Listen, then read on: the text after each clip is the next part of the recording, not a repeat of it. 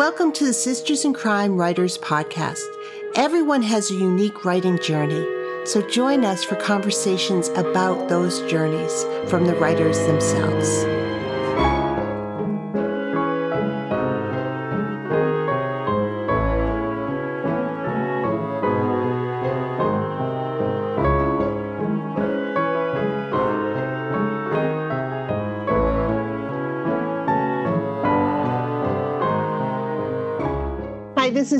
Is the Executive Director of Sisters in Crime, and I am really delighted to welcome Michelle Falkoff to the podcast today. Michelle is a graduate of the University of Pennsylvania, Columbia Law School, and the University of Iowa Writers Workshop. She's the author of How to Pack for the End of the World, which came out in 2020, as well as Playlist for the Dead, which was an NPR Great Read of 2015, Pushing Perfect, and Questions I Want to Ask You. She lives in Chicago, that great city of writers. Michelle, welcome to the podcast. Thank you so much. It's wonderful to be here. Well, I'm going to start this conversation where I always start conversations. When did you say to yourself, I want to write a book? I wish that were an easier question to answer. I, I have very specific memories of trying to write novels as a kid. Mm-hmm. Um, but at at the time, we didn't have the phrase fan fiction in our lexicon in the same way. But I would say what I was really doing is trying to rewrite books whose endings I didn't like. so I thought I thought I was doing something new, you know. But what I was really doing is sort of choosing these books, trying to imagine a slightly different version of it where I could redirect it the way that I wanted to. Mm-hmm. Um, and I never actually managed to pull that off. I never wrote a novel as a kid or anything, but I think that's where the idea popped into my brain. But it didn't come back again for a really long time because I took sort of what I would call the practical detour. Mm-hmm. Um, and I decided that writing was not something that was going to be available to me.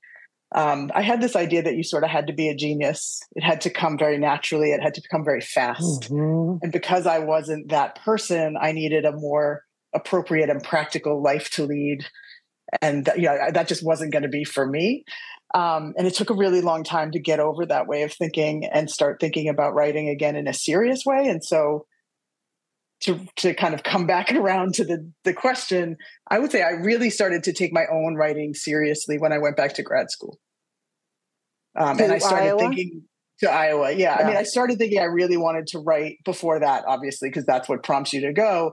But um, but it wasn't until I was there that I started to believe that I could write a book. Like yeah. I started to have faith in the idea that this was something in range for me, which I, I hadn't really believed before. And I, I made that my goal.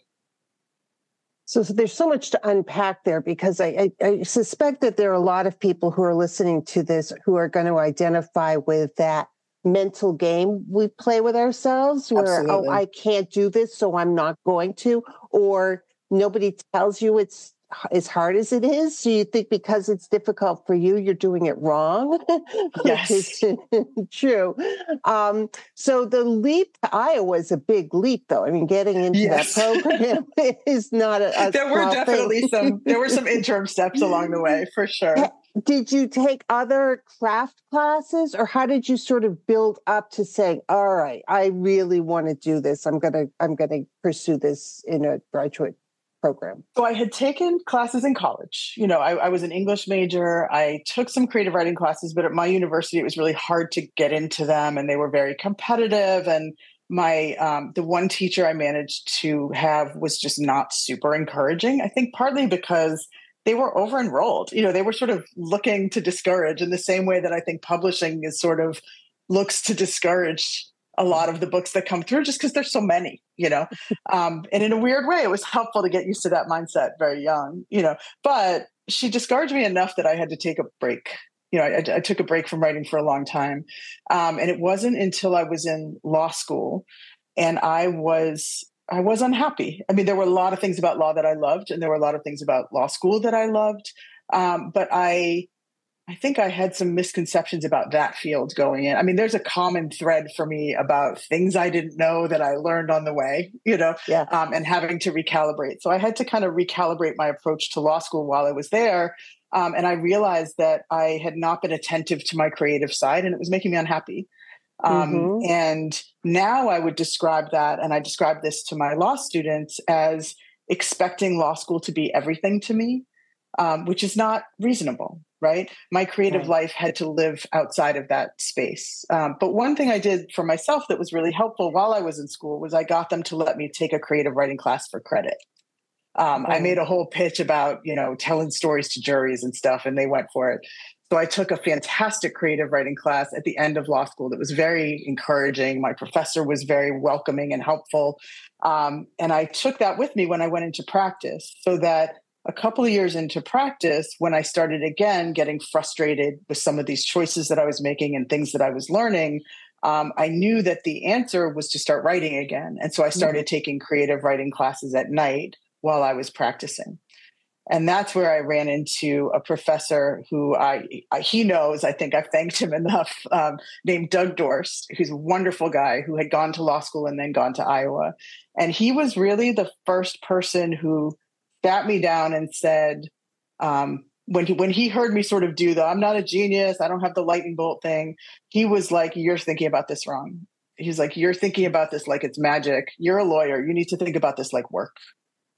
He was like think about all the things you didn't know before you went to law school and how much time it took you to figure that out the hours that you put in to get good at what you do. He's like writing is a job. You put in the time. He said obviously you need you need something right? It can't come from nowhere.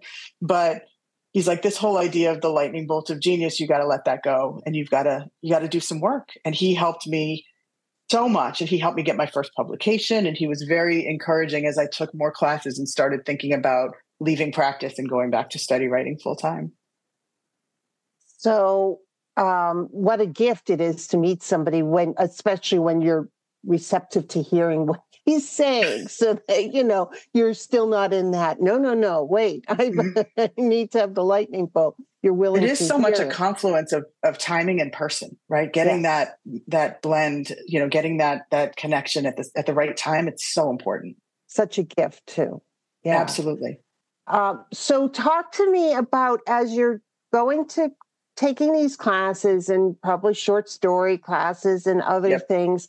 How did you start to develop what you wanted to write? Because you you you're you write right now in um, YA fiction. We're going to talk about what you write and see if there's other things in the offing. But how did you sort of figure out what you wanted to write? you know that's i feel like that's a lifelong process and i'm still in it right um, and i've written a lot of different kinds of things and i, I still want to write a lot of different kinds of things and so um, I, I think ya is is in some ways a temporary space for me but not in a bad way and i still have mm-hmm. a lot of things i want to do in that space but it did take a while to get there um, I remember having this idea years ago that I would write all sorts of things in different genres and like be the person who bounced from genre to genre. And I, I kind of get that publishing isn't necessarily as friendly to that as it might be, but I'm seeing more of that now. Mm-hmm. Um, and I like it. I like the idea of that kind of movement. But um, for me, I I started writing short stories because that's what people write when they're studying, right? And I wrote a lot mm-hmm. of short stories while I was taking classes and writing short stories and um, and I read a lot of them and I enjoyed it. Um, but I am a like a voracious reader of novels. Um, mm-hmm. that is just my love. I, I, love reading books. I, I, read very fast and very poorly, and so I kind of have to read a lot to retain things. I have to reread things. Um, but novels are my happy place. Novels are what I love, and so one of the really nerdy things I did when I went to grad school was I was very anxious because, again, so practical, right? I was very anxious about wasting time. Um, and I had come from law firm practice where I billed every minute. I billed in six minute increments. You know, every every piece of work I did was account I was accountable to somebody. And I decided, at least in my first year of grad school, that I was going to be accountable to myself.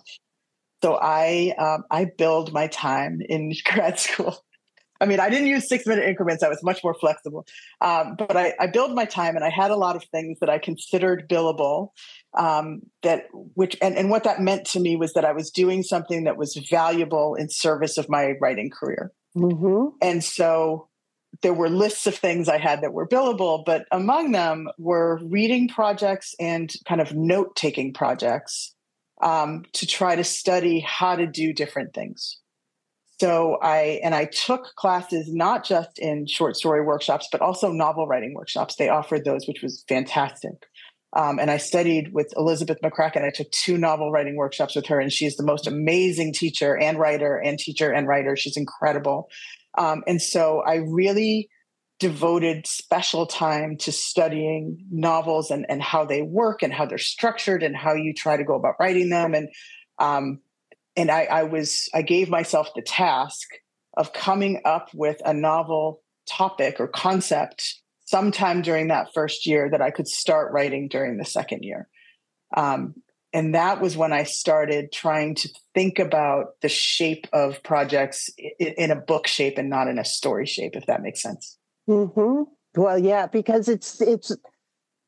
I understand why they teach us how to write short stories, and and you know because it's the entire you know arc and all that sort of thing. But it's writing a novel is a completely different skill set, and it's totally. Not, some people could do both, but some people can't. Some people are novelists, some people are short story writers.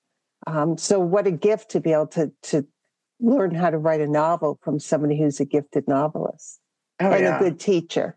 Absolutely. um, yeah. yeah.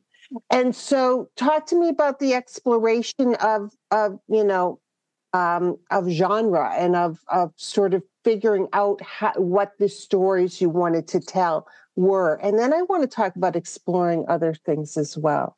Um, sure. We we talked about this a little bit before we got on uh, turned on the recorder uh, you know, YA is a really interesting um, way of of building worlds that are so less restrictive than they are in adult, and I'm air quoting that um, fiction, in that it can be a combination of a lot of different things, and it's just you know you're setting up a world and people are exploring it and going into the world and then they're coming out and maybe revisiting if it's a series um, with such freedom. And and you know it's it's it, in some ways that freedom would be daunting because you gotta you gotta it's a lot of work but it's um, a lot yeah. yeah. Yeah. uh, so so yeah to, to, to that point i would say um, the way that i like to think about it or the way that it's helpful to me to think about it is YA is a category rather than a genre, right? So it's a um, it's a very big umbrella to describe a lot of different types of writing, um, and within that category, any number of genres exist. Um, just like they do in adult, right? You have sort of like contemporary literary YA, you have YA mystery, you have YA thrillers, you have fantasy, you have science fiction, you have all those things. But the main difference to me and I know this is shifting, but not quickly, and I'm happy for that the genre boundaries in the adult world are very established right? Everybody kind of knows what they are. They have rules that you know that people shop them around in their genre way. Um, and to move between those genres um, even certain types of movement are quantified right? We talk about slipstream fiction we talk about speculative fiction but even those have certain kind of boundaries that we expect mm-hmm. to see. Um, we try to write adult fiction that we don't have trouble shelving, right? And the mm-hmm. shelves are all very distinct.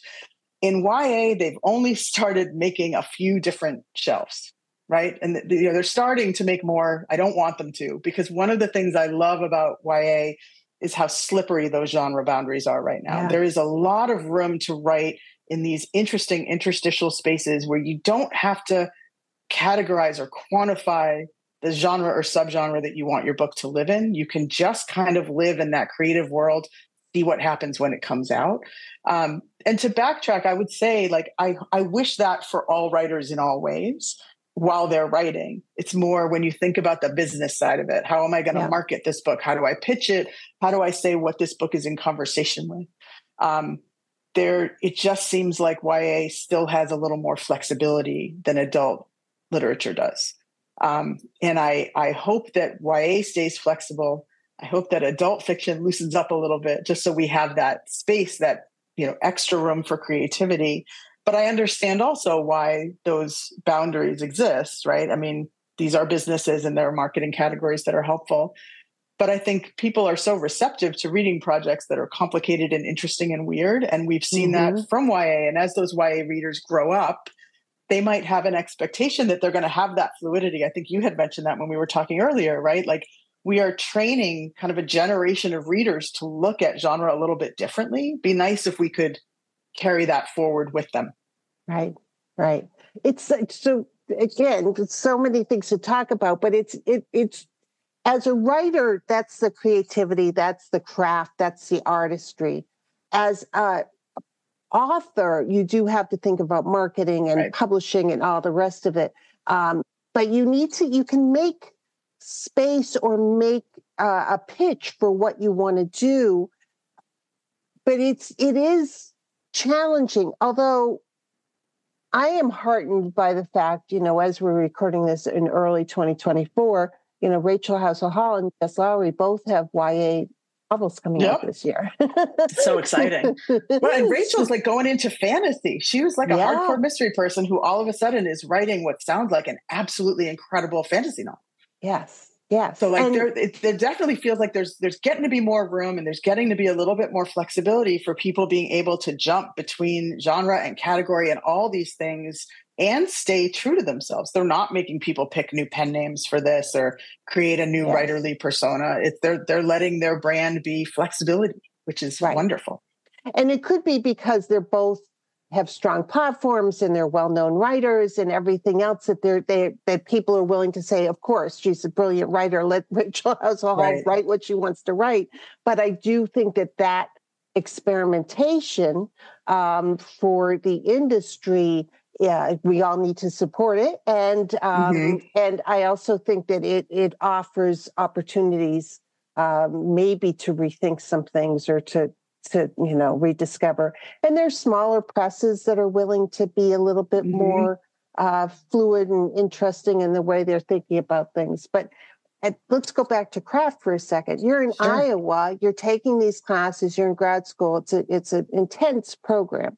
Um, uh, and were they receptive to you writing what you wanted to write, or were oh, they? Yeah. Did, okay, so they didn't. Yeah, the, the, I, I, think the, the, the reputation of the school, and I think it's changed a lot over the years too. But um, the reputation as being super like narrow and hardcore, and everything is Raymond Carver is over. You know, yeah. um, everyone I knew there was open and flexible and into really very cool, weird stuff. Um, and we everyone encouraged us to try whatever we wanted to try. It was like a safe place to do whatever you wanted. So i was writing some really weird little stories. You know some of them totally realistic some of them not realistic at all. Um, i wrote any range of protagonists from you know from young adult protagonists to adults you know people that i I felt like I understood very well people who I was learning about as I wrote them. It was very, very flexible. Um, and it did, it felt very safe, and people were super encouraging. And I think that the work that we've seen coming out of there in recent years, super interesting, complicated, weird stuff. Um, and it's great. You know, yeah. I will say though that there, you know, there is still some genre snobbery right and the joke was always that um, when people when my friends wanted to know about like trends that were happening in the writing world, I was given reading assignments. You know, so I like read Twilight and reported back to the team, you know, like, and they were all like, we're still reading Saul Bellow. And I'm like, sure, go read Saul Bellow. I'm going to, I'm going to read Twilight. We're going to have a conversation after, you know, um, people wanted to know what was up, but like the engagement with contemporary literature was pretty limited, right? I would say mm-hmm. it was mm-hmm. narrow. It wasn't non-existent, but like you know there's always trendy writers that everyone's reading at the time. You know when i was in grad school everybody read like lorrie moore george saunders and you know murakami um, all of whom are writers i still love and will read anything they write at any time. Um, but they're so particular and they're so specific and good at what they do. They are not people like that for whom imitation would make sense right? Like yeah. trying to write like any of them is not going to be the most helpful endeavor. You need to figure out your own kind of voice in that. And so there was a lot of room for figuring out your own thing. Yeah, I, I, I, it's interesting because when you talk about imitation, that's such an important part of a writer's toolbox is mm-hmm. to you know read a book to enjoy it and then reread it as a writer and, yep. and or even if you don't enjoy it sometimes that's more helpful but to say how is she using words? Like what why do i love this character so much when it takes this you know mm-hmm. i mean what what's she doing that i can steal? Oh totally. Yeah yeah. yeah. Yeah i just think about the pieces of the, the things i steal are smaller right? Like yeah. it, it's it's more like how would you write i would want like a lorrie moore sentence um, like and a george saunders concept and a Murakami mood, right? Yeah. Like, and how do I figure out how to steal those things and then turn them into like something I would do? Yeah. Turn them into yeah. my version of it, right? Like, yeah. Um, and it's a hard, it's a hard line to walk, but I think it's fun to come up with exercises to try to extract these pieces. You know, when I'm teaching, I'm always trying to think about like, how do we figure out like what to steal, how to steal it, and how to use our theft responsibly you know? Yeah. yeah. yes, not copy, but to, right. st- to be inspired by. I mean, right, it's, right. It's, yeah. That's, that's the know. better lingo for it. How do I take my inspiration from these things effectively?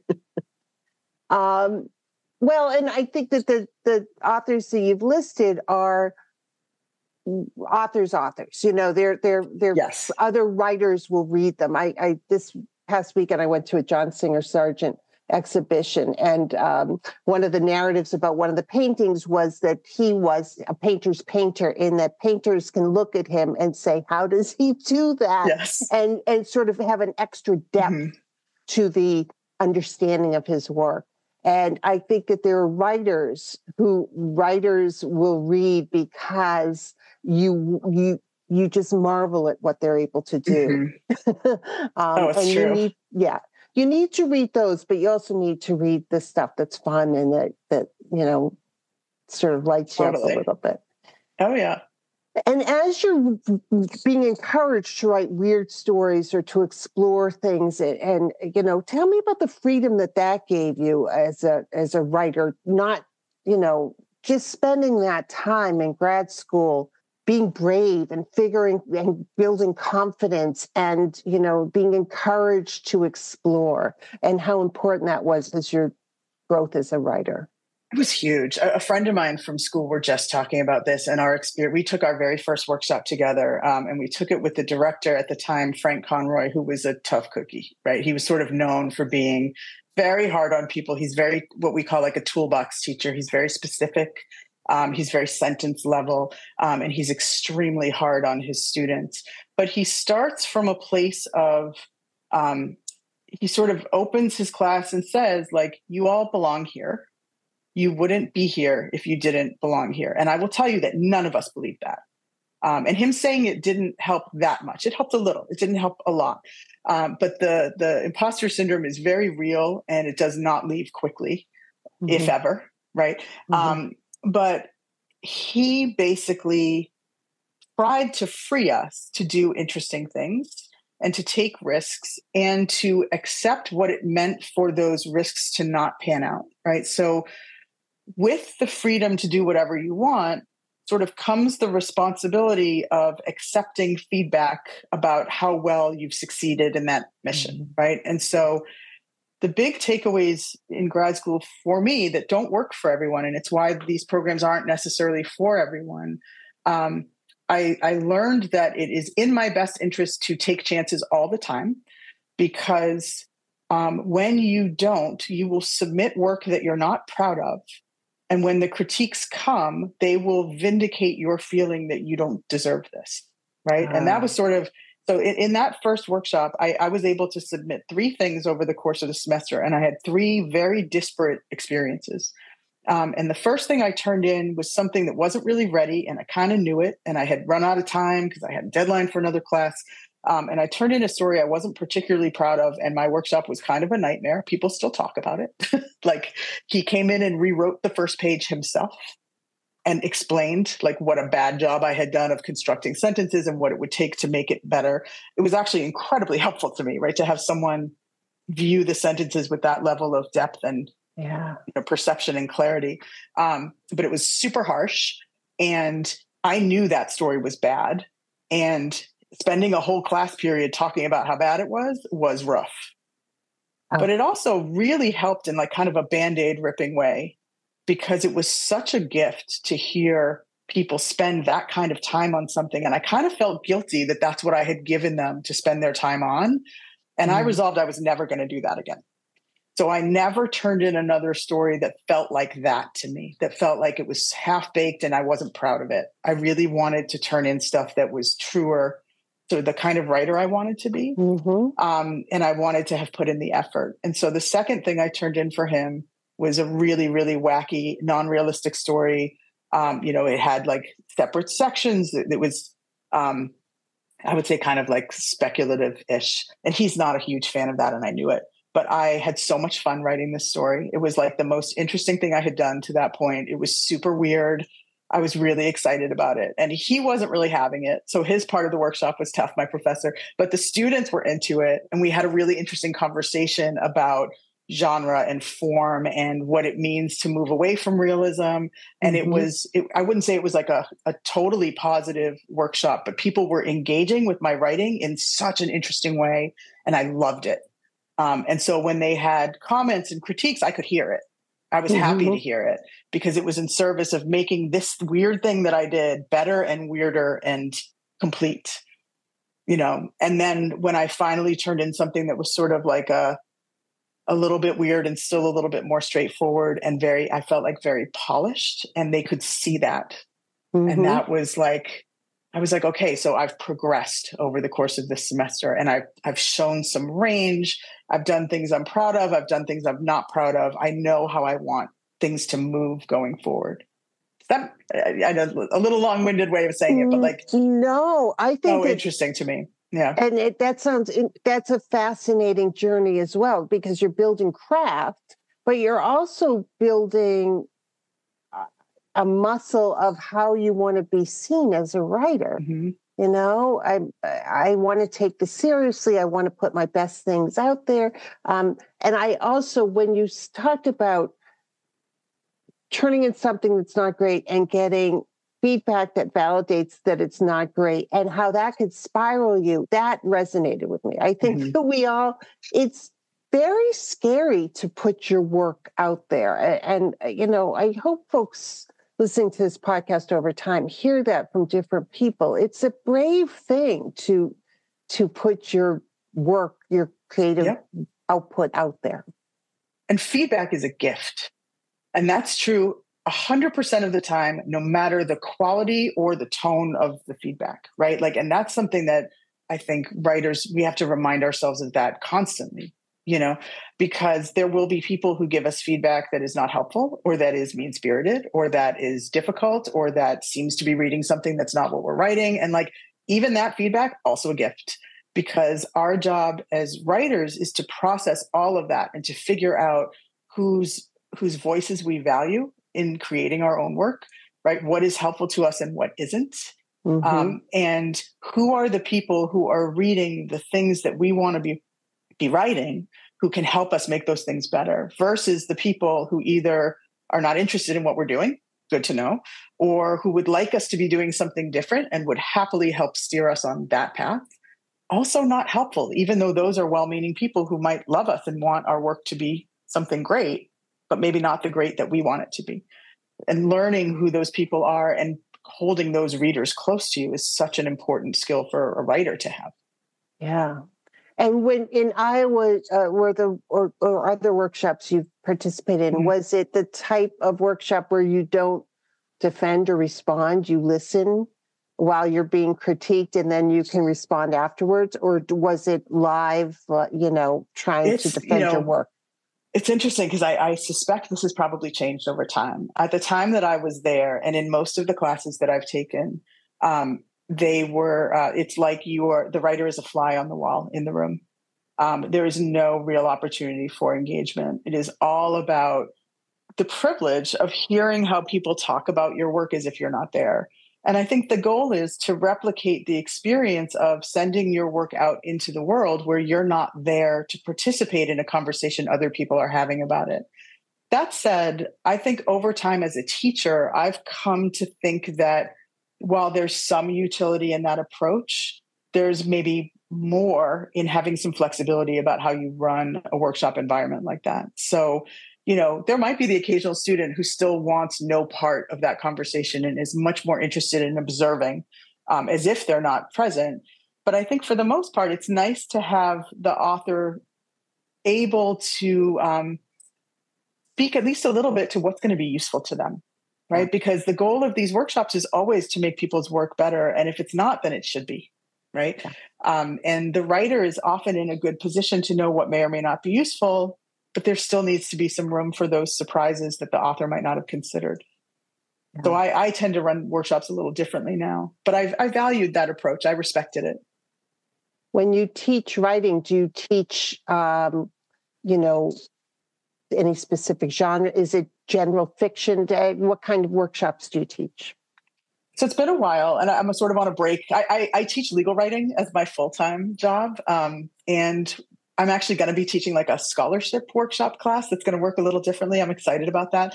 But um, I occasionally teach fiction writing classes kind of on the side, and I've taught any number of different kinds of classes. I've taught short story classes and multi genre classes, classes in humor, classes in mystery, that kind of thing. But um, most recently, most of the classes I teach are novel writing classes, and they're early stage generative classes. Um, and so we are talking about students who want to write novels, who already have an idea and who may or may not have started. And we are generally workshopping early pages from them. And the goal is to keep them moving. And so I'm trying not to run a workshop that would be debilitating in any way, that would keep yeah. the students from progressing in their work, right? I mean, a, a badly run workshop can um, can stymie creativity and it can make Absolutely. people feel like it's not safe to keep going. Yeah. And so for those classes, I do a lot of early generative work and a lot of interactive work with the writer. Um, and one of the things that I want the writer to see is um, how people are receiving the early pages of their novel, which are so important to directing where the novel is headed. Mm-hmm. You know, mm-hmm. so one of the exercises I start with is, um, you know, that when we when we read the early pages of, of a of, of a novel, the class will describe where they think the book is headed so that the author can hear whether the person is reading the beginning of the book they plan to write. Yeah. That makes sense? yeah. Yeah. Sometimes cool. they are, right? And sometimes they see very different things than the writer sees. And that right. can either change the direction of the work or the writer needs to change that first chapter to redirect their readers back toward the story they're interested in telling. And interestingly, I'm having exactly the same problem in my own writing right now. Like I wrote a first chapter of a book, a, a new project, and then I wrote maybe like a hundred pages. It was very clear to me almost the whole time that they were wrong. Um, and they were wrong because I had I had directed the first chapter improperly that I had sent myself down a path that was not actually the path I wanted to be on. And I had to go back and rewrite the first chapter and recalibrate myself to be back on the path of the story. Interesting. Interesting. Uh, yeah. I mean, uh, frequently too with new writers you have to keep getting rid of those first chapters because that's not where the book starts. oh yeah. you need to know that, but it's not where the book starts. The book starts yep. 100 pages later, which is always disconcerting, but that's, you know, writing your way into the novel. So let's oh, talk oh, yeah. about your creative process a little bit. You know, legal writing, I'm sure there are times where you have to unlearn or think about what oh, yes. to do in there. Um, but but how do you how do you start a book? Oh, I wish there was an easy answer to that question. Um, I I want to say too that like this is going to be a different answer for everyone, and for me, yeah. it's also a different answer with every book. And so I don't view myself as having a clear process that I follow book to book.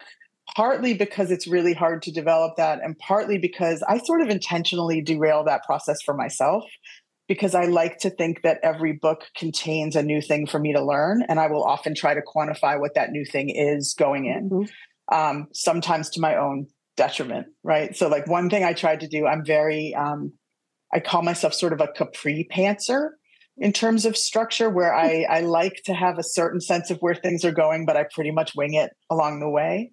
Um, and I tried to write a book that was so clearly in mystery um, that I felt like I really needed to understand the plot very well before I started. So I outlined it completely. I wrote like a very, very detailed outline with like chapter summaries and the whole thing. I had the whole story mapped out. And I started writing the book, and the book was like not alive. Mm-hmm. Um, and I, I am hoping someday I can resuscitate it.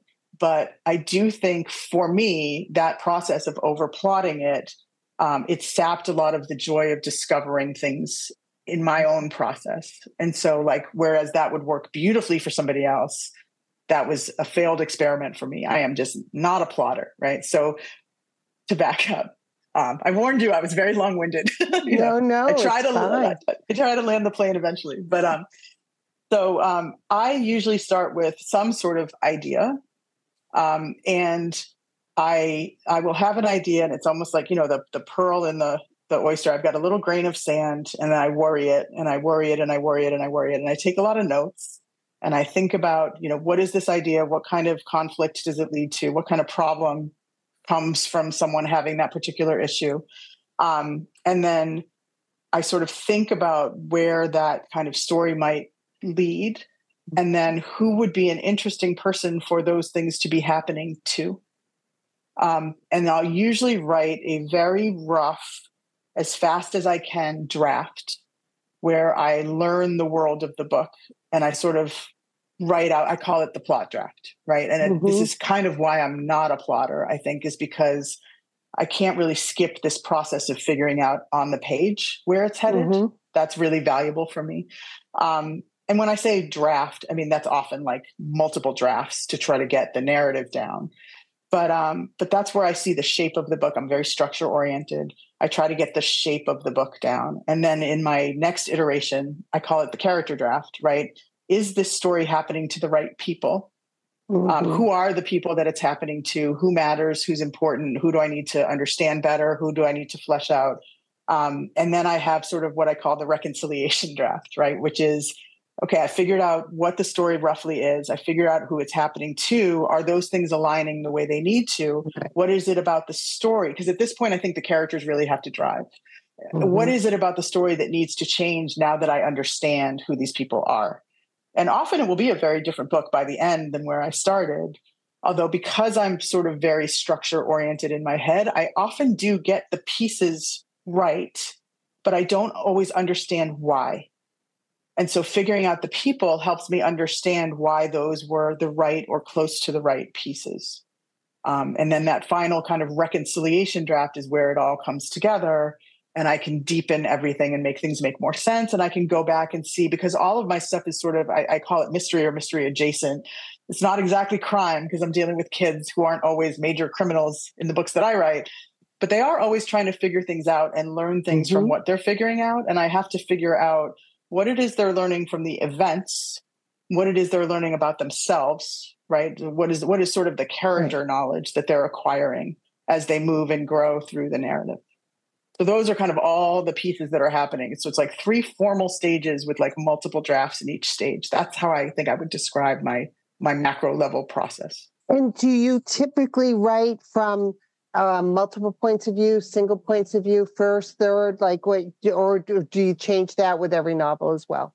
I change it. I, you know, I, I, it's really interesting. I found that um, my first two novels are uh, what we call like in the drawer or in the trunk or under my bed or never going to see the light of day.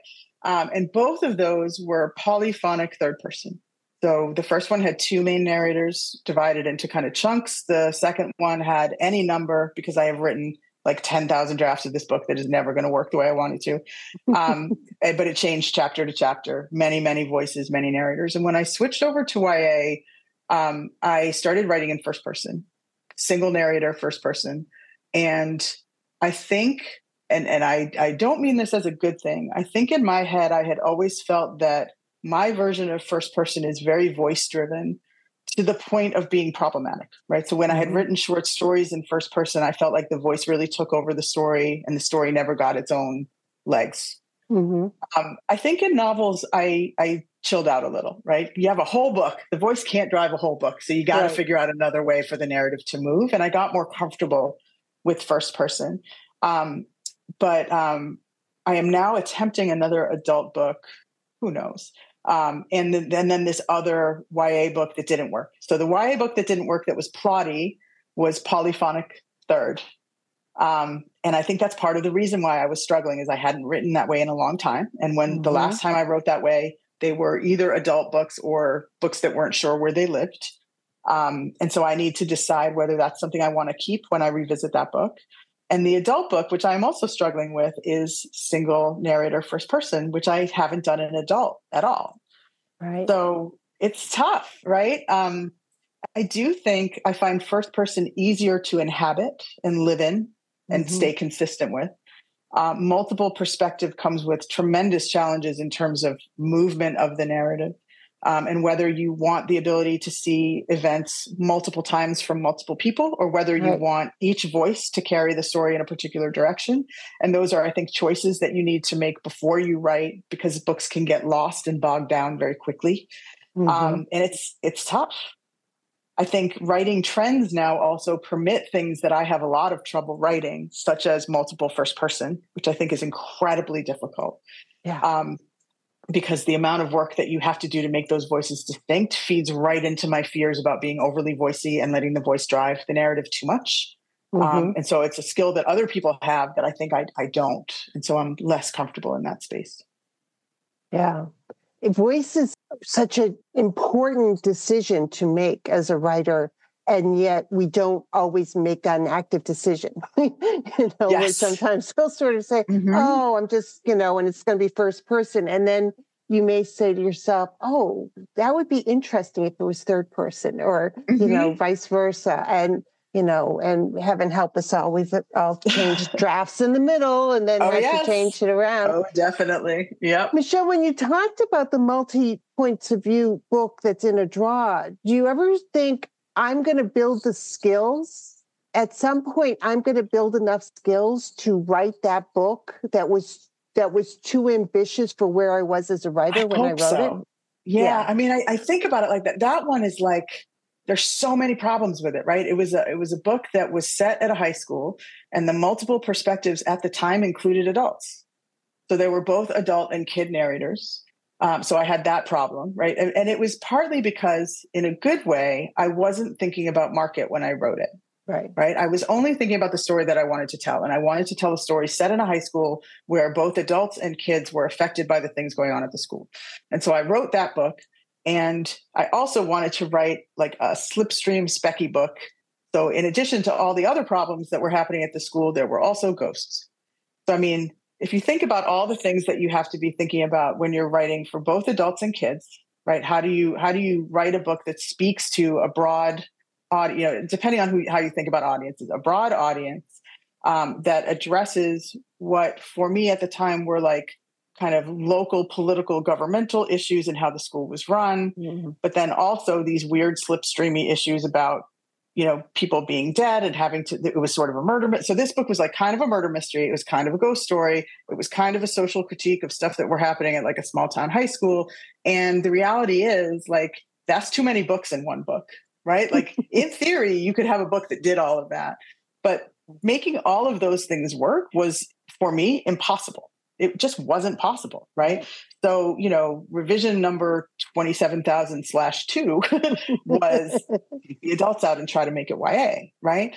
Um, and that solves one problem right? You take out some of the social commentary you take out the adult humans and then you make it about the kids. Um, but then you still have a murder mystery set in a ghost world. And ghost yeah. world you were talking earlier about rules right? Like in I feel like in every novel, you have a certain amount of world building, even if it's realism world building, right? You have to establish the level of reality of the world that you're in. It may look like our world, but not be identical to it. It may be as close as you can get, although we all, I think, need a little flexibility to make that world our own. So you take, you know, a world that is ostensibly realistic, but for the existence of this ghost world on top of it. What are the rules of reality? What are the rules of ghost world?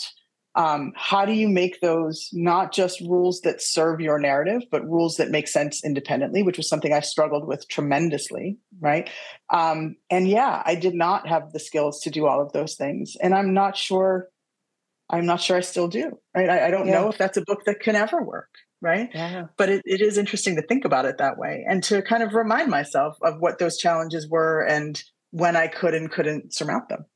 Yeah, no, it's challenging for for listeners. Let's um, I let's uh, define a couple of the terms that we've been using. Um, when you talk about slipstream, tell tell us what you're talking about.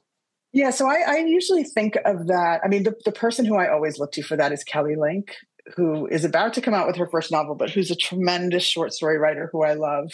I get real nerdy about the writers' writers, I think. She is yeah. a, a phenomenal writer who I think like writer people know her well. I don't know how well like non-writer people know her, but I, I adore her work. Um, and she writes work that is just not grounded in realism, but isn't quite fantasy, right? And so slipstream, I tend to, or speculative fiction, I tend to think about it as our world with a couple of significant differences. You know, mm-hmm. one or two, they don't have to be major, um, but one or two things that make it not quite realism, um, but that have a tremendous ripple effect on the people who exist in that space. And the idea for me would be that that sheds some light on what realism is, and it sheds some light on our own reality. And so, um, I, I, think back to that very first workshop class we were talking about, where I had a friend who wrote a story that I thought was tremendous. Um, and it was a story ostensibly about um, a boy who discovered that um, his father was dying after being bitten by like a poisonous spider.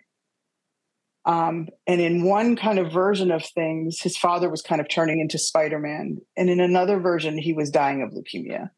Um, and mm-hmm. when you look at the things that were kind of that the writer was describing were happening in the dad's body, they look very similar right? Mm-hmm. um, and so it really makes you think about okay so so you take a child whose parent is dying of cancer what is a way that that child might try to make this situation better for themselves or try to make the world a little more manageable? They might imagine that it's actually playing out in this wholly other way that looks very much like what's happening now.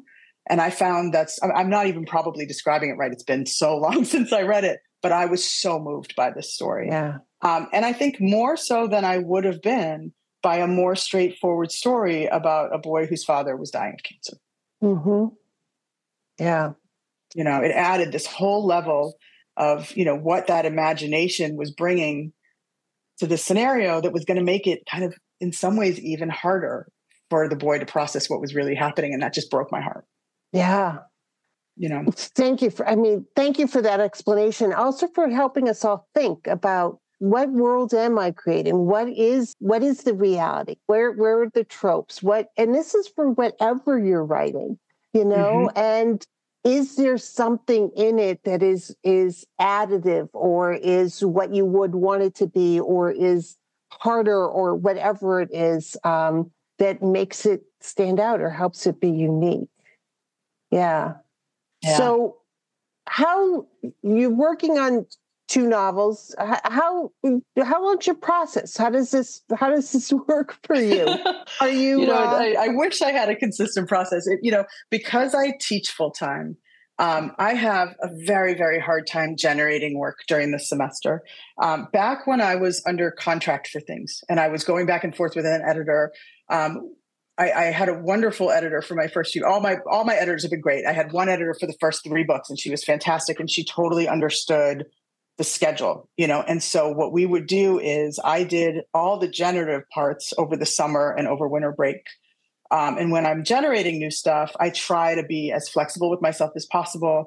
Um, but I I, den- I, tend to do well if I, I get up, I sort of do my preliminary morning breakfast email, you know, Wordle, Quordle, all that stuff, you know, um, and then I write. And I usually can get like if i if i have all the time in the world i can do like a morning session and an afternoon session and i just try to generate as much content as i can. I'm a big overwriter just like i'm an overtalker right? And then i go in and edit. Um, but I, I overwrite and i try to give myself a big pile of clay to sculpt. Yeah. Um, and then i i could sculpt during the semester. So i could refine revise. I could take feedback from my editor. I could do some of that during lulls during the semester. Um, but now I'm not under contract and I'm sort of figuring out new projects that are hard and I'm struggling. It's, it, I would say since COVID, where I had had a I, I had a book come out during lockdown, basically, um, November 2020. We were finalizing it that summer. That was awful, right? It was just yeah. awful. Um, and they always recommend that we have another project going to distract us from that project. And the project at the time that I wanted to be writing was like set at a summer camp. Um, and here we are, like in a summer of lockdown, and I'm supposed to be writing about like kids playing together at a lake, and I couldn't do it. I just couldn't yeah. write. Yeah. So then I had to sort of come up with new stuff, and then you know, and and it it took such a long time to even just conceptualize things that my brain could handle during that window. Mm-hmm. Um, and then I wrote the sort of failed two thirds of a draft over the period of a couple of years. That didn't really work. Mm-hmm. And then I came up with this other kind of weird side adult project that I've started that's complicated in itself.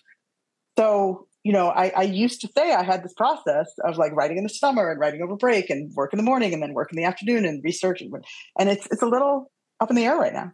You know, it's a, it's a little hard to know. And I'm trying to kind of fight my way back. I'm very yeah. comforted when I hear about not being alone in this because I will say I spent too much time on social media during that phase. And a lot of people used that time really well and I admire them for it and I envy them for it.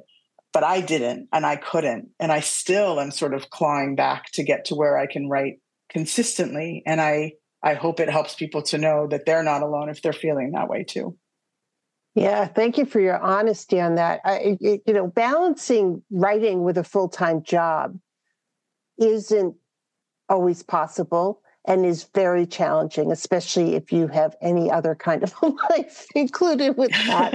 I mean, if that's all you do is work, it may work, it may be fine. But if you do anything else or have any yeah. other kind of life, um, but COVID affected people in different ways, and I don't know that we're yet reconciled with with what that's done because um, some folks I mean, I'm somebody who uh, I listen to books now. I never did before, um, and I, I, have trouble sitting down and reading. I, you know, mm-hmm. I need to be doing some like taking a walk or doing, and so that's one of my changes in writing. I was, you know, but also thank you for your honesty about the contract. Um, uh, conversation because contracts are deadlines and you know yeah. you make it work when mm-hmm. you don't have a contract, and also when you're trying something new, it's very hard to motivate yourself to, you know, it really is. You know, instead of going to the museum, let me sit home and write mm-hmm. 2,000 words. you know, that's very oh, yeah. challenging. Yeah. Yeah, I have a couple of different accountability groups that I'm trying to use to help motivate me. You know, I'm trying to find ways to create that deadline structure for myself, which is something I just used to be better at than I am now. I got a little spoiled letting other people set those deadlines for me. And it's a muscle that I think you have to really exercise, and mine has atrophied a bit. So I, I, have to force myself to do it a little bit, but I also have to remember to be kind to myself in this too, because I can be really hard on myself. And then I I keep myself from working, right? Because yeah. then you get to the whole place where you're like, well, I didn't meet my goal for this week. Why would I even bother next week? Right. And I right. can't do that. I have to say, last week was tough. This week will be better. I have to just right. let it go. Or you set goals that aren't possible. You know, I'm going to write a thousand words a day. And it's like, you know, how about 250? And then if you write yep. 500, you get a win, you know, or how about 100 words? I mean, that's what I've started doing much, yeah. much smaller goal setting. Because I, I, I realized that, like, and I've, I've talked about this with friends too, and they do this to themselves, and it's much easier to help them out of it than it is to help yourself out of it. Oh. But I am all about setting like super tiny goals that we can meet and then we win. And then you celebrate the win. Yeah. And it's so easy to be like, well, but it was only 100 words, whatever. But but you said 100 and you did 100, you win. And you have right. to get the happy feeling.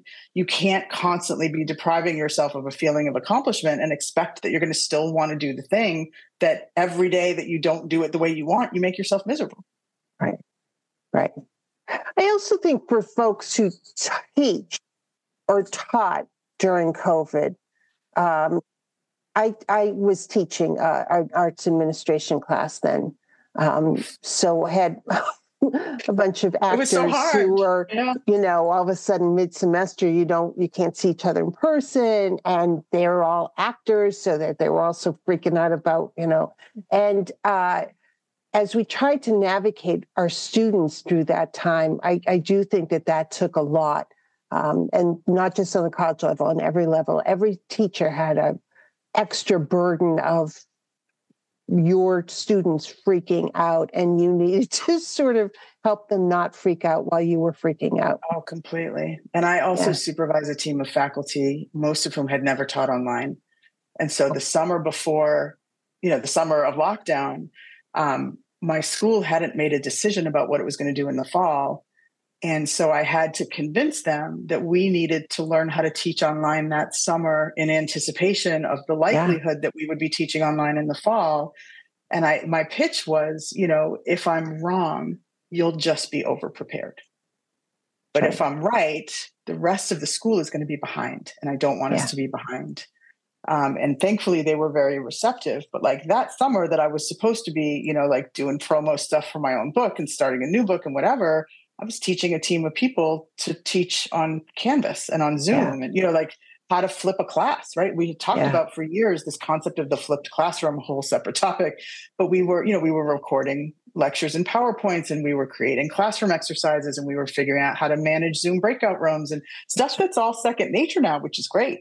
But at the time, I had a faculty of people been teaching 25 years and never been on Zoom. You know, that's like right. it was not easy. Yeah. Um, so yes. yeah, for a lot of us, writing wasn't the answer that summer, and then that year it wasn't the answer either. And then how do you sort of get back?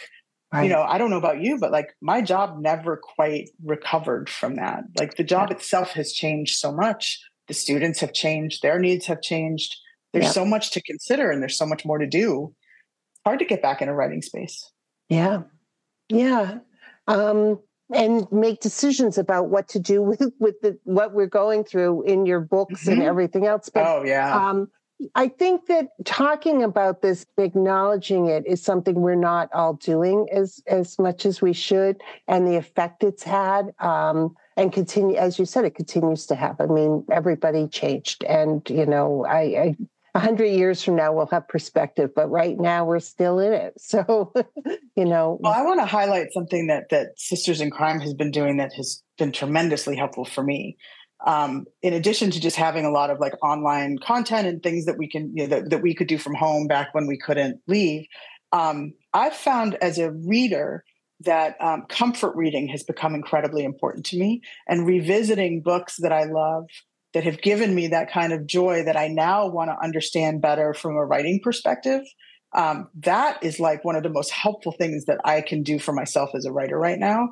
Um, mm-hmm. and I know you started this writing as a reading as a writer program. Um, and I was lucky enough to participate in the Westing Game version, yeah. which is one of my favorite books of all time. Um, but so helpful to go back to books that I love, to be able to talk about them with people who also love them, to meet new people. I met people on that Zoom that like I want to keep in touch with. It was tremendous who are thinking about books that I love in a way that's totally different from how I thought about them. And I can still learn from them. They still yield content when you press on them, you know, like, um, and that series and doing things like that, I think is so helpful for us as writers. I'm so glad that you started doing that. Well, and I'm going to give credit to Susan Hammerman, who's the library liaison, who is a former librarian, but um, who, who drives that program. The Westing game, and for members, it's in the um, member archive, so you can go uh, back and read it. I didn't read that, uh, you know, at the time. Uh, you know, right. I don't know where I was, or I'm a little bit older, mm-hmm. but it's an older book. So, I mean, mm-hmm. I was a yeah. Um, but the people who are on that panel love it with such fierce so much mm-hmm. joy. I mean, uh, and and reading it like a writer now, uh, it, it is a great book to read. Uh, mm-hmm. Just talk about multiple points of view. But I remember when we were talking, prepping for it, I said, I've never read it. And you said, I envy you that this is, you're going to be reading it for the first time because um, it is something, it's a really wonderful book. Um, so highly recommended to folks. But uh, it also reading it like a writer we we tend to dismiss some of those books that we loved as kids, and that mm-hmm. one you shouldn't. You know, she did an amazing job with that. Oh, she's something else. Yeah, she's incredible. Yeah. Ellen Raskin. I, I, wish she had lived longer. I would have loved to see what she kept doing. You know, she died yes. very young. Yeah, and part of the joy of the um, book that we read was that you know her editor had a note in there so talked about working yes. with her but we, we also talked about she was she controlled how the book was laid out like the, mm-hmm. you know i mean she she had tremendous vision she was an illustrator at first so mm-hmm. i think mm-hmm. that that also helps so um, yeah our next reading like a writer will be the hound of the baskervilles which is uh, you know arthur conan doyle which we all have read at some point, oh, yeah. but you know, the folks who are going to be on that panel are also some Victorian, you know, literature scholars and Holmes folks and and and things like that. So it's going to be. Um, but we should all read, as we were talking about earlier. There are books now that you just read, and then as a writer, you stop and say, "I got to read this again," because mm-hmm. how did she do that? I enjoyed the book, but now I've got to read it again, which is such a gift yeah. I'm going to plug one of those actually uh, just uh, for the intersection between ya and mystery because maybe we'll have some people who are interested in that. Um, there's a book called we were liars by e. Lockhart that came out several years ago. Um, huge book in ya um, and she uh, i don't want to reveal too much but she pulls off a lot of things that i was incredibly impressed at um, and I, I, read the book, and I, she she did this wonderful job of, of misdirection, where I had a very clear sense of where I thought the book was going, and I was really proud of myself for having figured it out so early. Right, I was so excited that I had like unlocked the key to like the mystery of this book. Um, and when I got to the end, I was wrong, um, and I was wrong in this incredibly satisfying way, where I realized that she had sent me down that road on purpose mm-hmm. um, that she was on an entirely different road that shocked me when I realized what it was. And I had that feeling of, did she really do this? Did she really pull this off? And I did something I never do, which is I immediately went back and I reread the whole thing um, to check her work, basically, and it was flawless. And I have since taught that book. So I've now like kind of diagrammed it out a lot more rigorously.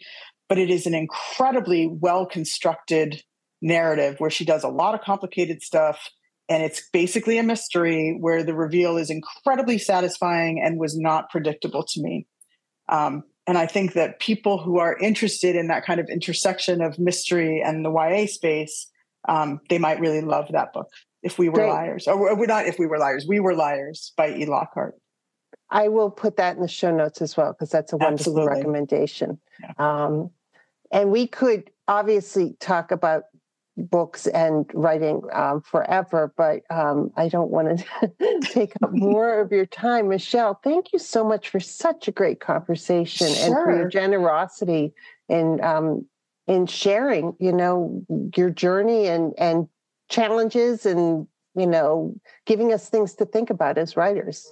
My pleasure. It's so fun talking to you. Thank you so much for having me.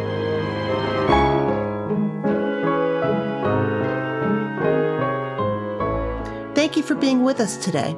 Sisters in Crime is about community. We were founded to advocate for women crime writers, and we continue that mission by fighting for equity in the crime writing community.